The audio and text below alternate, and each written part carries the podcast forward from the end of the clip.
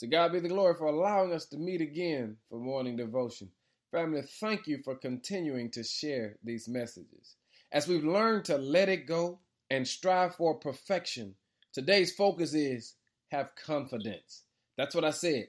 Be confident in what God has instilled in you. In other words, tell the world, I got this. When you get a chance, read 1 John chapter 4.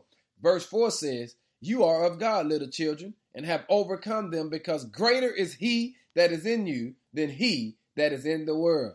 I've got confidence, and because of God, I got this. When you get a chance, read the definition of the word confidence. It simply means to have full trust or belief in.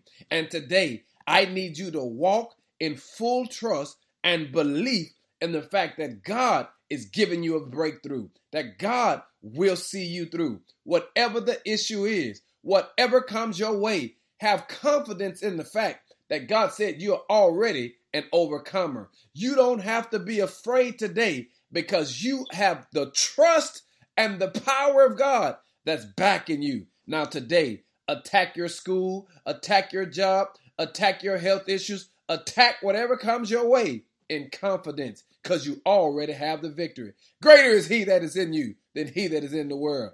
Have confidence in Jesus' name. Amen.